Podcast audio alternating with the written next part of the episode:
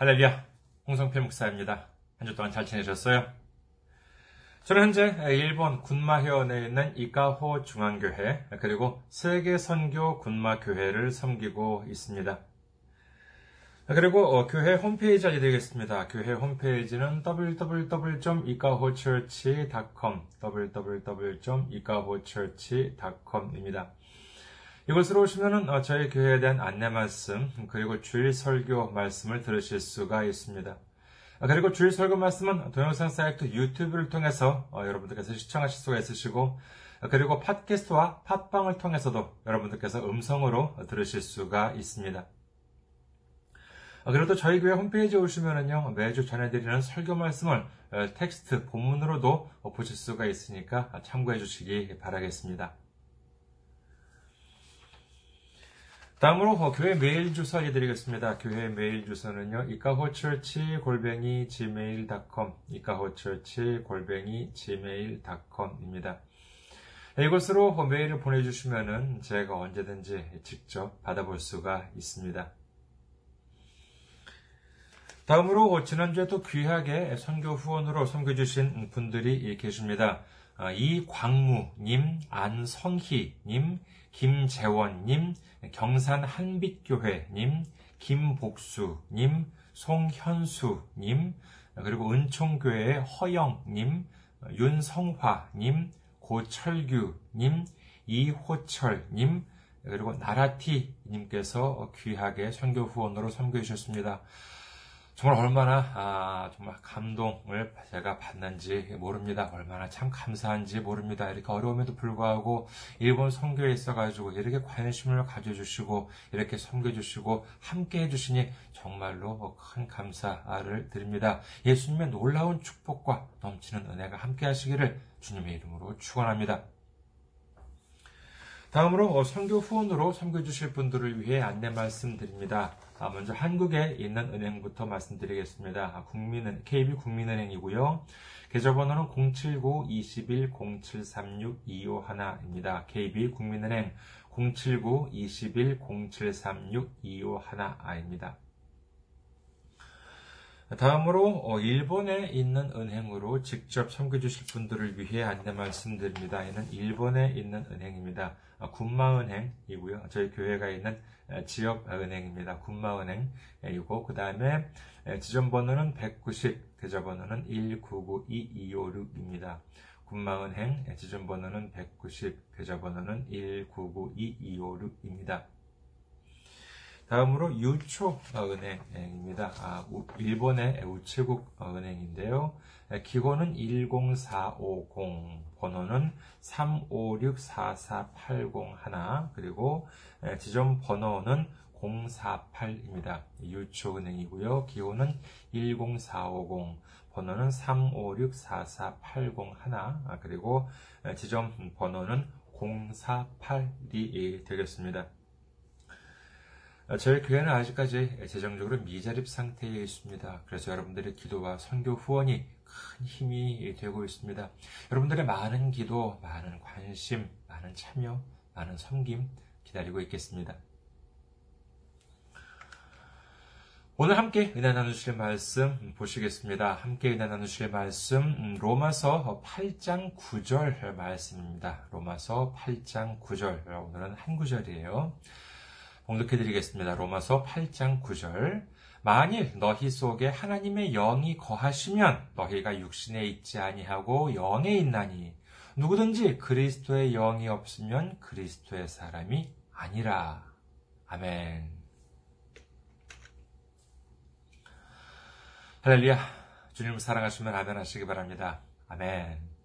오늘 저는 여러분과 함께 로마서 강의 61번째 시간으로서 그리스도의 영을 품으라 라는 제목으로 은혜를 나누고자 합니다.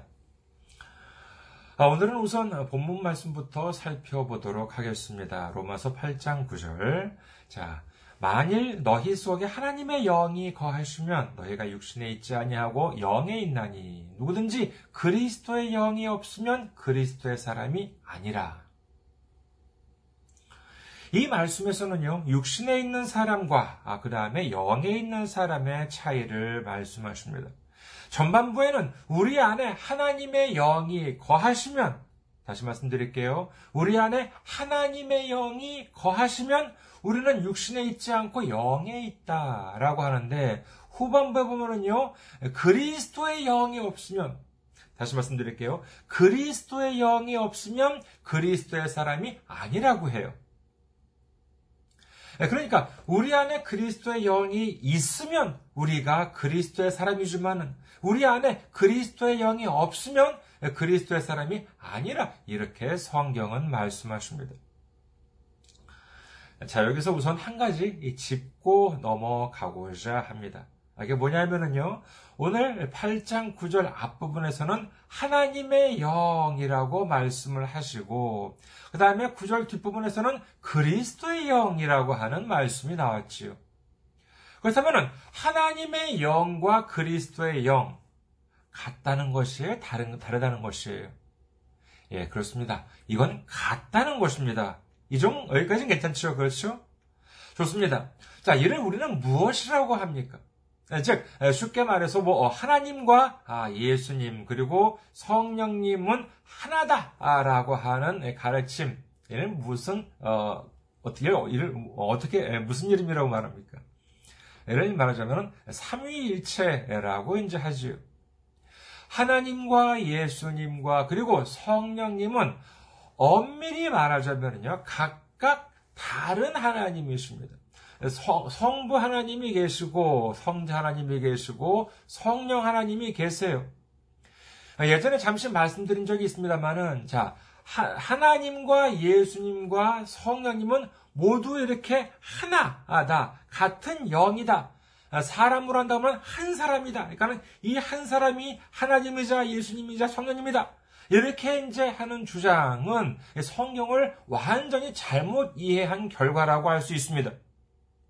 이 사람들의 주, 이 사람들이 주장하는 내용은요. 하나님은 본래 한 분이신데 에, 구약에서는 여호와 하나님으로 나타나시고 2000년 전에는 그 하나님이 예수님이라는 모습으로 이 땅에 내려와서 사역을 하셨고 예수님이 부활해서 하늘로 올라가신 다음에는 성령님이라고 하는 모습으로 내려오셨다라고 하는 주장입니다. 이와 같은 주장은 이른바 양태론이라고 하는데 얼핏 듣기에는요 그럴듯하게 들립니다. 하지만 이렇게 해석하게 되면 우리는 성경에 있어서 크나큰 모순에 빠지게 되고 맙니다. 자, 여러분께서 생각하시기에는요. 하나님께서 우리에게 가장 원하시는 것은 뭐라고 생각하십니까? 네, 그것은 바로 순종입니다.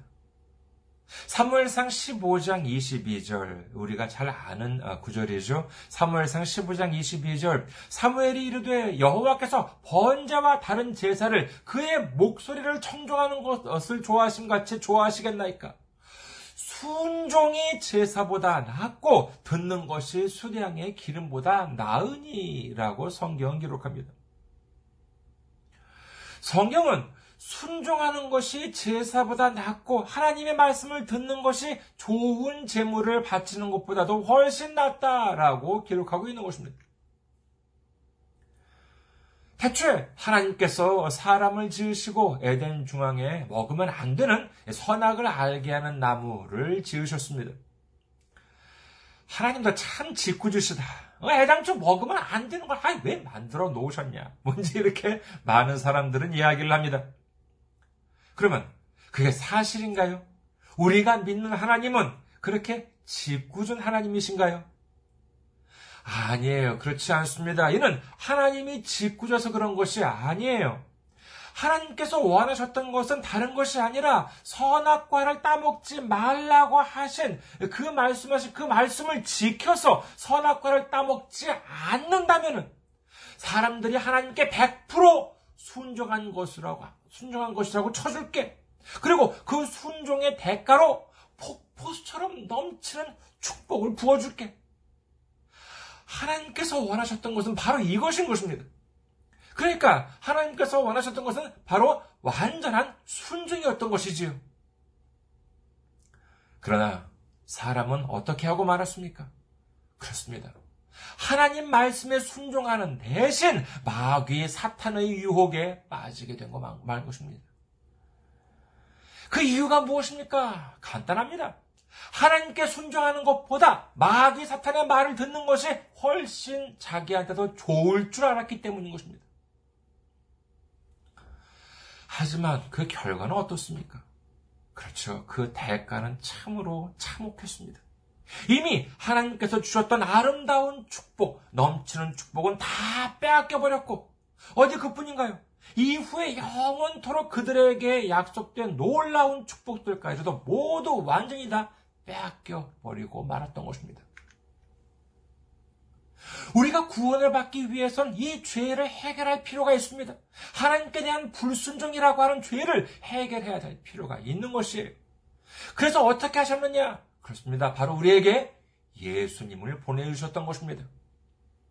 창세기 2장 16절에서 17절에서 하나님은 다음과 같이 말씀하십니다. 창세기 2장 16절에서 17절 여호와 하나님이 그 사람에게 명하여 이르시되 동산 각종 나무의 열매는 네가 임의로 먹되 선악을 알게 하는 나무의 열매는 먹지 말라. 네가 먹는 날에는 반드시 죽으리라 하시니라. 하나님께서는 에덴 동산에 있는 나무들의 각종 열매는 무엇이든지 먹어도 괜찮지만은 선악을 알게 하는 나무의 열매만은 절대로 먹지 말라라고 말씀을 하세요. 그것을 먹는 날에는 가장 무서운 형벌인 사형에 처하겠다. 이렇게 말씀하신 것입니다. 그러면 이것이 그토록 지키기 어려운 명령이었을까요? 당시 에덴 동산에는 어느 정도의 나무가 있었는지는 뭐 알 길이 없습니다만은 성경은 에덴에 대해서 다음과 같이 기록합니다. 어, 창세기 2장 9절 여호와 하나님이 그 땅에 그, 그 땅에서 보기에 아름답고 먹기에 좋은 나무가 나게 하시니 동산 가운데에는 생명나무와 선악을 알게 하는 나무도 있더라. 이 기록에 의하면요, 에덴에는 이 세상에 있는 그 어느 곳보다도 아름답고 먹기 좋은 나무들이 많았습니다. 그 과일들을 맺는 나무들이 많았다는 것이지요. 수십 그루, 수백 그루 정도가 아닌 어마어마한 수의 아름답고 먹기 좋은 그 과일을 맺는 나무들이 영원히 누릴 수 있을 만큼 가득 차 있었을 것입니다. 여기에 비하면은요, 하나님께서 금하셨던 선악을 알게 하는 나무는 수십 그루, 수백 그루였을까요? 아니에요. 단 한 그루입니다. 비율로 보면은 어느 정도가 되었을까요? 이 역시 무슨 뭐 10분의 1이나 100분의 1 정도가 아니에요. 아무리 적게 잡아도 수백만 분의 1, 수천만 분의 1 정도는 되겠지요. 하나님은 사람에게 많은 것을 바라지는 않으셨습니다. 그 수백만 분의 일, 수천만 분의 일만 지키면은 내가 놀라운 축복, 넘치는 축복을 언제까지요? 예, 그렇습니다. 영원토록 주겠다. 이렇게 하나님께서는 말씀해 주셨습니다. 그러나 이와 같은 사랑, 이와 같은 하나님의 은혜에 대해서 사람은 어떻게 했다고요? 그렇습니다. 이와 같은 하나님의 사랑에 대해서 사람은 불순종, 배신으로 갚아버렸습니다. 그 결과 이미 하나님께서 말씀하셨던 것처럼 이제 죽음이 모든 사람에게 미치게 되고 험한 것입니다. 우리가 구원을 받기 위해서는 바로 이걸 해결해야만 합니다. 하나님께 대한 불순종이라고 하는 죄를 용서받아야 하는 것입니다. 그렇기 때문에 예수님께서는 어떻게 하셨습니까? 빌립보서 2장 5절에서 8절 너희 안에 이 마음을 품으라 곧 그리스도 예수의 마음이니 그는 근본 하나님의 본체시나 하나님과 동등됨을 취할 것으로 여기지 아니하시고 오히려 자기를 비워 종의 형체를 가지사 사람들과 같이 되셨고 사람의 모양으로 나타나사 자기를 낮추시고 죽기까지 복종하셨으니 곧 십자가에 죽으심이라. 그렇습니다. 이 불순종했던 아담을 대신하여 예수님께서 철저하게 순종해 주심으로 말미암아 우리의 모든 죄를 해결해 주시고 구원으로 이르는 길을 열어 주셨다라고 하는 사실을 믿으시기를 주님의 이름으로 축원합니다. 자, 여기까지는 이해가 되셨으리라 생각됩니다.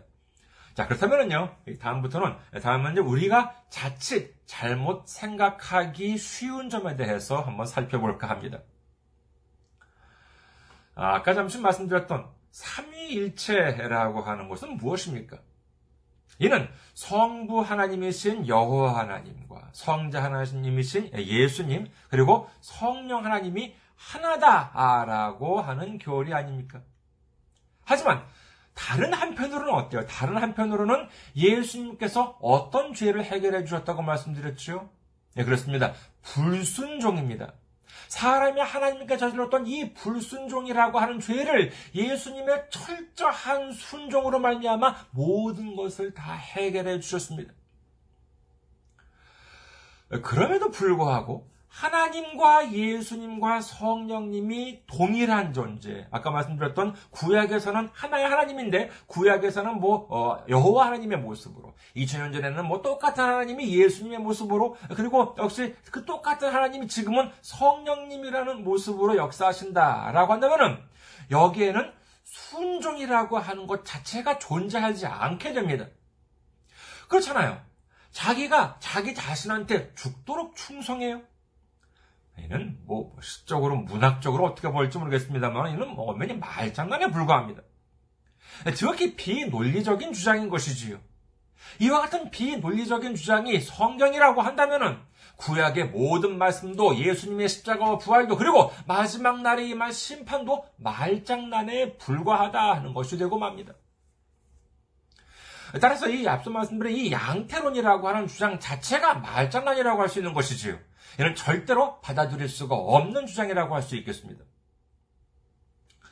자, 그러면은 우리가 알 수 있는 이 그 삼위일체 하나님, 우리가 알 수 있는 것은 이 삼위일체 하나님, 성부, 성자, 성령 하나님, 아, 이를 좀 더 어려운 말로 하자면요, 세 신격, 인격이 아니라 세 신격, 성부 하나님, 성자 하나님, 성령 하나님, 각각 이렇게 세 신격이 있다고 하는데, 이를 좀 쉽게 말, 말씀드리자면요, 하나님은 하나의 단일 존재가 아니에요. 사람을 한다면 한 사람이 한 사람이 뭐 어, 성, 성부 하나님이고 성자 하나님이고 성령 하나님이고 뭐 그런 것이 아닙니다. 어, 엄밀히 세 분의 하나님이 계세요. 성부 하나님, 성자 하나님, 성령 하나님 이렇게 세 하나님이 존재를 하십니다. 그러나 이 세 하나님의 본질이 하나다라고 하는 것이 바로 삼위일체인 것이지요. 그러면 순종이라고 하는 것은 무엇입니까? 아니면 동등한 관계에서 순종이라고 하는 것은 있을 수가 있을까요? A와 B가 동등한 친구 사이인데 아니면은 뭐 직장 입사, 입사 동기인데 한쪽이 다른 한쪽에 대해서 순종을 한다? 만약에 이게 사실이라면은요, 그 관계는 동등한 관계가 아니라 무슨 관계라고 하죠? 네, 그렇죠. 상하 관계입니다. 자, 그렇다면은요, 여기서 문제가 생깁니다. 삼위일체 교리에 의하면은 이 성부 하나님, 성자 하나님, 성령 하나님 이 세 하나님의 본질은 하나라고 말씀을 드렸죠. 그런데 한편으로는 이 상하 관계가 존재한다라고 하는 말이 됩니다. 우리는 이 문제를 어떻게 이해를 해야 될까요? 얼마 전에 제가 아, 어떤 일본 분으로부터 한 통 메일을 받았습니다. 근데 이 일본 분이 뭐긴 메일은 아니에요. 뭐 저한테 어, 너무 욕설도 아닙니다. 다행히. 예, 근데 예, 되게 얌전한 어, 그 점잖은 그 메일을 써주셨는데 이 메일 뭐 길지 않은 메일이었습니다만 내용은 대충 이래요.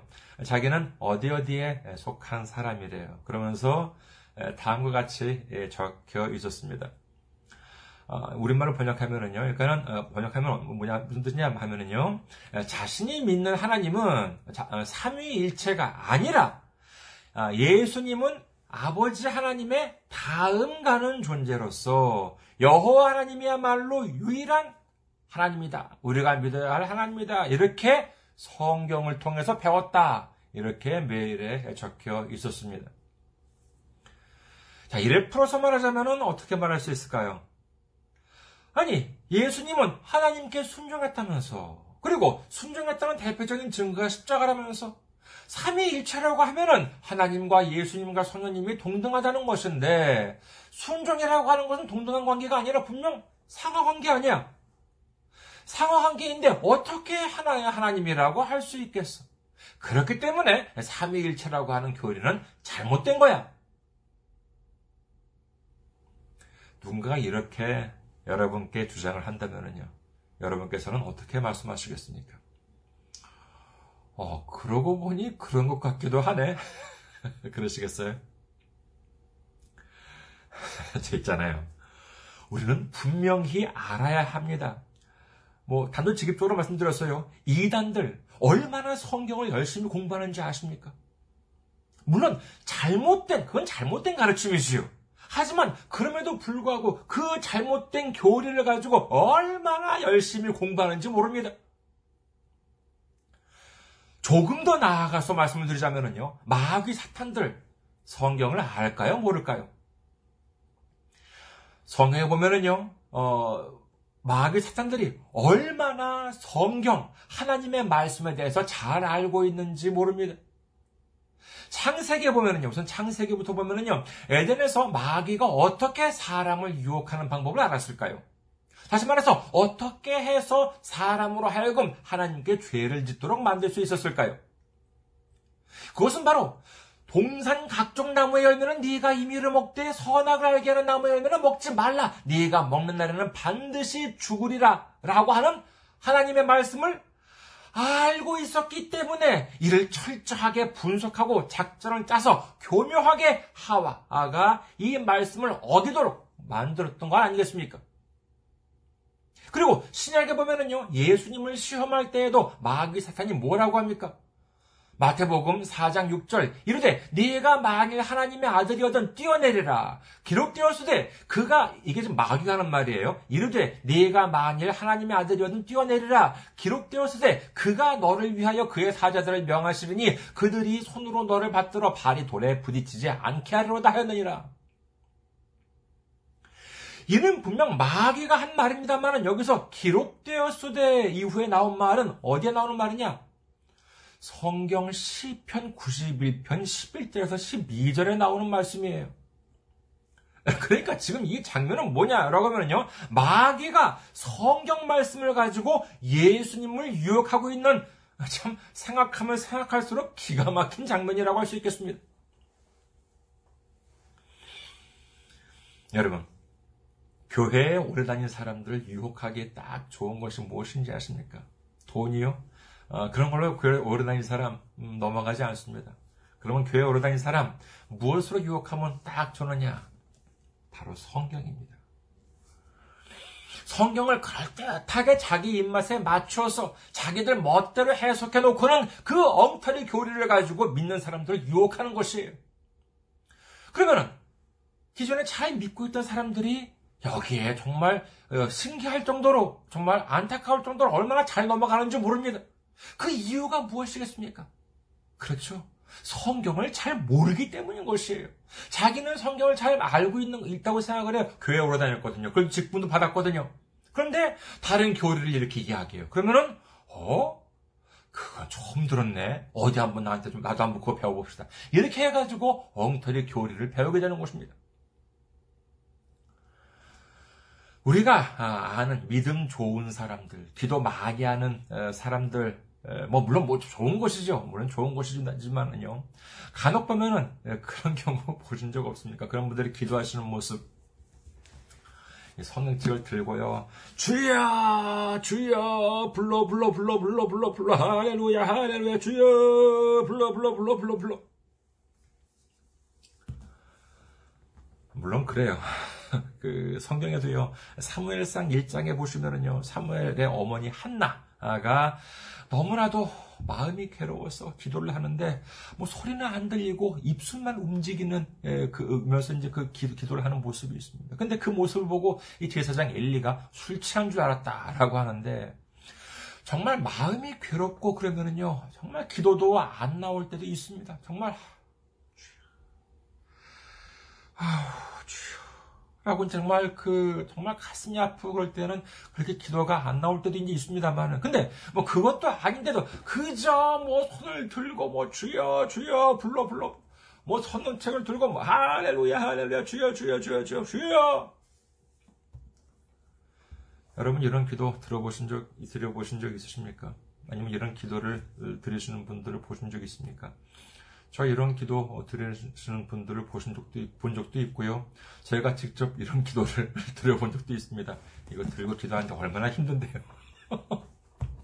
네, 주여, 주여, 불러, 불러, 불러. 근데 그렇게 기도를 하면은요, 예수님께서 뭐라 그럴까라고 하는 생각을 좀 해봤습니다. 가만히 서서 우리가 말씀 드리기를, 기도를 드리기를 기다릴 텐데, 맨날 주여, 주여, 주여, 불러, 불러, 불러, 불러. 예수님께서는, 아, 알았으니까 빨리 좀 말을 해. 뭔지 그러지 않으실까라고 하는 생각이 들었습니다. 비록 엉터리이긴 합니다만은 이단들도 성경을 공부하고 마귀들도 성경을 달달달달 외우는데 우리가 성경을 모른다면 어떻게 이단들을 대항하고 마귀들과 싸워서 이길 수 있겠습니까? 이 성경책은요, 앞에 놓고 그냥 기도하라고, 손에 들고 흔들면서 기도하라고 있는 것이 아니에요. 그런 것이 아니라, 이 성경책에 적힌 하나님의 말씀을 읽고, 진정한 하나님의 마음을 깨닫는 여러분 되시길 주님의 이름으로 축원합니다. 오늘 본문 말씀을 다시 한번 보시겠습니다. 로마서 8장 9절. 만일 너희 속에 하나님의 영이 거하시면 너희가 육신에 있지 아니하고 영에 있나니 누구든지 그리스도의 영이 없으면 그리스도의 사람이 아니라. 이 말씀에 의하면은 아까 말씀드린 것처럼 하나님의 영과 그리스도의 영은 별개의 것이 아니에요. 하나님의 영이 거해도 그리스도의 영이 없으면 안 된다거나 아니면 그리스도의 영이 있어도 하나님의 영이 없으면 안 된다거나 하는 말씀이 아닙니다. 하나님의 영이 우리 안에 거한다면 이는 곧 그리스도 예수님의 영이 우리 안에 거하는 것이며 이것이 바로 영에 있는 사람, 그리스도 예수님의 사람이다 라고 한다는 사실을 믿으시기를 주님의 이름으로 축원합니다. 그런데도 만약에 앞서 그 소개해드린 그 메일을 보내신 사람의 주장대로라면은 하나님의 영과 그리스도의 영은 별개라는 별개라는 말이 되지 않겠습니까? 왜냐? 하나님의 영은 1인자의 영이고 그리스도의 영은 다음과는 2인자라면서요. 말하자면은 그러면 1인자의 영과 2인자의 영은 별개라고 하는 뜻이 됩니다. 그렇게 되면 어떻게 돼요? 그렇게 되면 이 성경 구절, 로마서 8장 구절은 잘못되었다, 틀렸다라고 하는 말이 되지 않습니까? 그분은 오로지 무슨 뭐 성경을 통해서 배웠다라고 주장을 하는데, 이분이 뭐 자기가 뭐 어디 다닌다라고 말했는지에 대해서는 뭐 굳이 말씀을 드리지는 않겠습니다만은, 아무튼 참으로 안타까울 따름입니다. 자, 다음으로 상하 관계에 대해서 알아보겠습니다. 하나님은 전능하신 하나님이시고 예수님은 전능하신 아버지 하나님의 아들 독생자라고 하는 사실을 믿으시기를 주님의 이름으로 축원합니다. 다시 한번 말씀드릴게요. 하나님은 전능하신 하나님이시고 예수님은 전능하신 아버지 하나님의 아들 독생자다라고 하는 사실을 믿으시기를 주님의 이름으로 축원합니다. 아버지와 아들이라고 하는 관계는 건너뛸 수 없는 관계입니다. 언제는 무슨 뭐 아버지였다가 언제는 무슨 뭐 아들이었다가 하는 관계가 아니에요. 그럼에도 불구하고 일체라고 한다면요, 이를 우리는 어떻게 이해를 해야 될까요? 자, 예를 들어서 어느 회사에 회장님과 부회장님이 있다고 해요. 회장님은 아버지이고 부회장님은 아들이에요. 뭐 그런 그런 경우 있잖아요. 이제 회사 직원이 어느 이제 결, 어떤 결제 서류를 들고 결제를 받으려고 하는데 자 부회장님한테 먼저 어, 갖다 드리니까는 부회장님이 사인을 해줬어요. 근데 예, 그다음에 이제 회장님한테 갖다 드리는데 회장님이 반대를 해요. 사인을 못 해주겠다는 거예요. 당연한 이야기지만은요, 밑에 사람이 아무리 결제를 해서 올렸다 하더라도 최종 결정권자가 사인을 안 해주면 아무런 소용이 없습니다. 다시 서류를 만들어서 처음부터 올려야 하는 것이지요. 근데 어느 날 회장님이 말씀하십니다.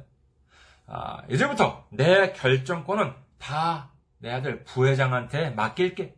부회장이 사인하면은 내가 한 걸로 치게. 이렇게 되면 어떻게 되겠습니까? 예, 그렇습니다. 부회장님이 사인을 한 걸 가지고 다시 회장님한테 서류를 가지고 갈 필요가 없어요. 부회장님의 결정이 곧 회장님의 결정이 되기 때문에 부회장님의 사인만으로 모든 것이 다 성취된 것입니다. 그런 경우 성경에도 나옵니다. 창세기 41장에 보시면은요, 애굽의 왕 바로가 꿈을 꿉니다. 근데 아무도 그 꿈 해석을 하지 못해요. 그러자 당시 애굽의 종으로 팔려가서 그것도 모자라 억울한 누명까지 서서 감옥에 갇혀 있던 이 요셉이 요셉을 불러와서 이 꿈 해석을 하라는 장면이 나옵니다. 그 꿈의 해석을 요약하면 다음과 같습니다. 아, 이제 애굽에는 7년 동안 풍년이 있다가 그 후에는 7년 동안 혹독한 가뭄이 있을 것입니다. 그러니까 왕께서는 지혜로운 자를 세워서 애굽을 다스리게 하셔서 혹독한 가뭄을 대비하게 하십시오. 이렇게 말하니까 애굽 왕 바로가 말합니다. 창세기 41장 38절에서 43절. 바로가 그의 신하들에게 이르되 이와 같이 하나님의 영에 감동된 사람은 우리가 어찌 찾을 수 있으리요 하고 요셉에게 이르되 하나님이 이 모든 것을 네게 보이셨으니 너와 같이 명철하고 지혜 있는 자가 없도다. 너는 내 집을 다스리라. 내 백성이 다 내 명령에 복종하리니 내가 너보다 높은 것은 내 왕좌뿐이니라. 바로가 또 요셉에게 이르되 내가 너를 애굽 온 땅의 총리가 되게 하노라 하고 자기의 인장 반지를 빼어 요셉의 손에게 끼우고 그에게 세마포옷을 입히고 금사슬을 목에 걸고 자기에게 있는 버금술에 그를 태우매 무리가 그의 앞에서 소리 지르기를 엎드리라 하더라. 바로가 그에게 애굽 전국을 총리로 다스리게 하였더라. 이름도 없는 이국 땅에서 종으로 팔려온 요셉. 그것도 모자라서 억울하게 누명을 쓰고 죄수로서 감옥에 갇혀 있던 요셉이 이 한순간에 강대국 애굽의 2인자가 되는 순간입니다. 그야말로 벼락 출세가 아니고 무엇이겠습니까? 하나님의 인도하심이 있으면 이와 같은 놀라운 축복을 받게 되시는 줄 믿으시기를 주님의 이름으로 축원합니다. 이때 애굽왕 바로가 뭐라고 그럽니까? 나, 내, 어, 내가 나보다 높, 네가 나보다 높은 것은 내가 아, 내가 너보다 높, 높은 것은 이 왕이라고 하는 자리에 앉아 있는 것뿐이니까 네가 이 나라를 다스리라라고 하면서 인장 반지 말하자면은 왕의 도장을 주면서 네가 마음대로 결제라고 이제 이렇게 에, 어마어마한 막대한 권한을 위임하는 장면을 볼 수가 있습니다. 그러면 예수님은 어떻습니까? 마태복음 28장 18절 예수께서 나와 말씀하여 이르시되 하늘과 땅의 모든 권세를 내게 주셨으니라고 말씀을 하십니다.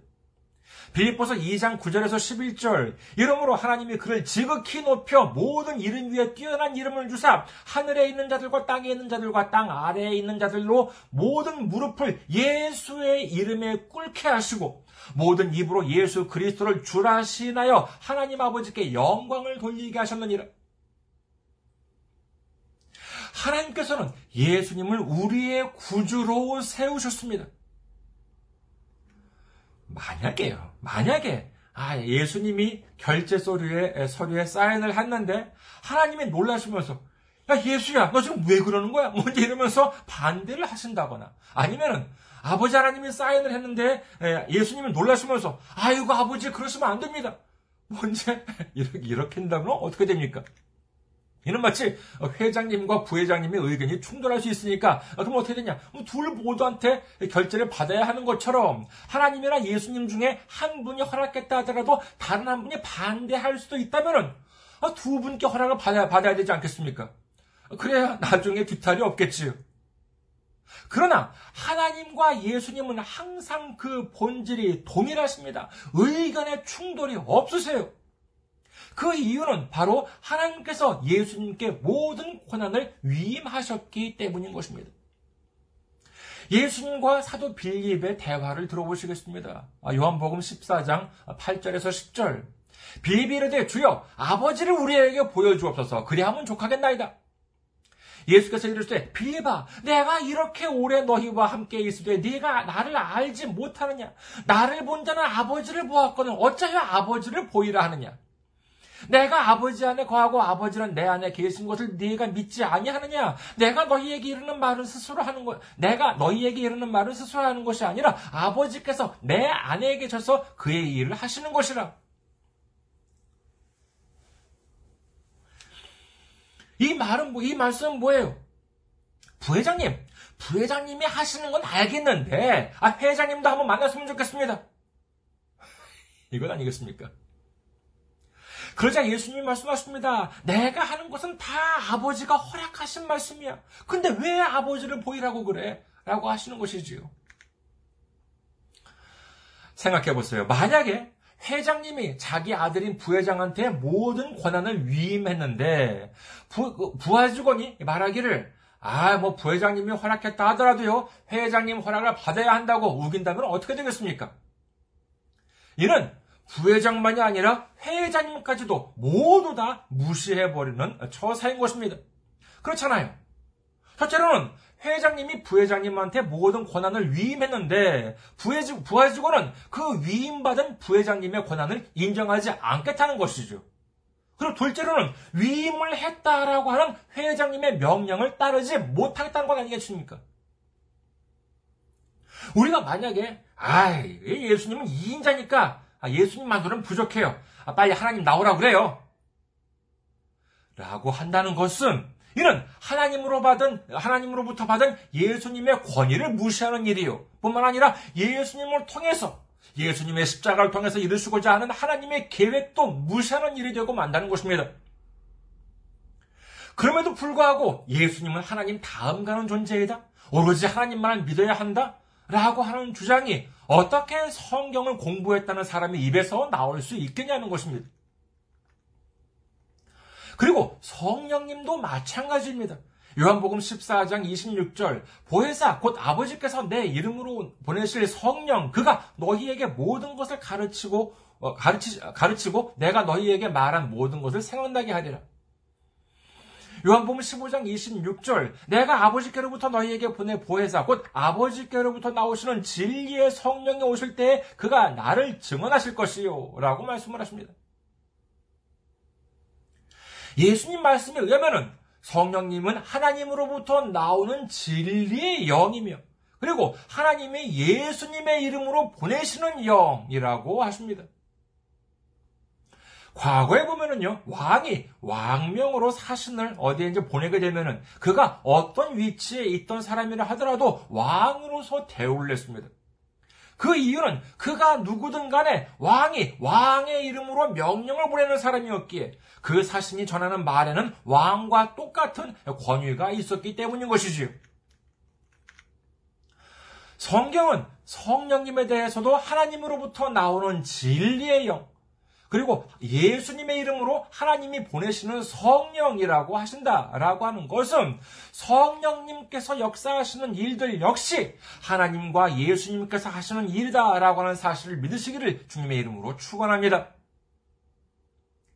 오늘 본문을 다시 한번 보시겠습니다. 로마서 8장 9절. 만일 너희 속에 하나님의 영이 거하시면 너희가 육신에 있지 아니하고 영에 있나니 누구든지 그리스도의 영이 없으면 그리스도의 사람이 아니라.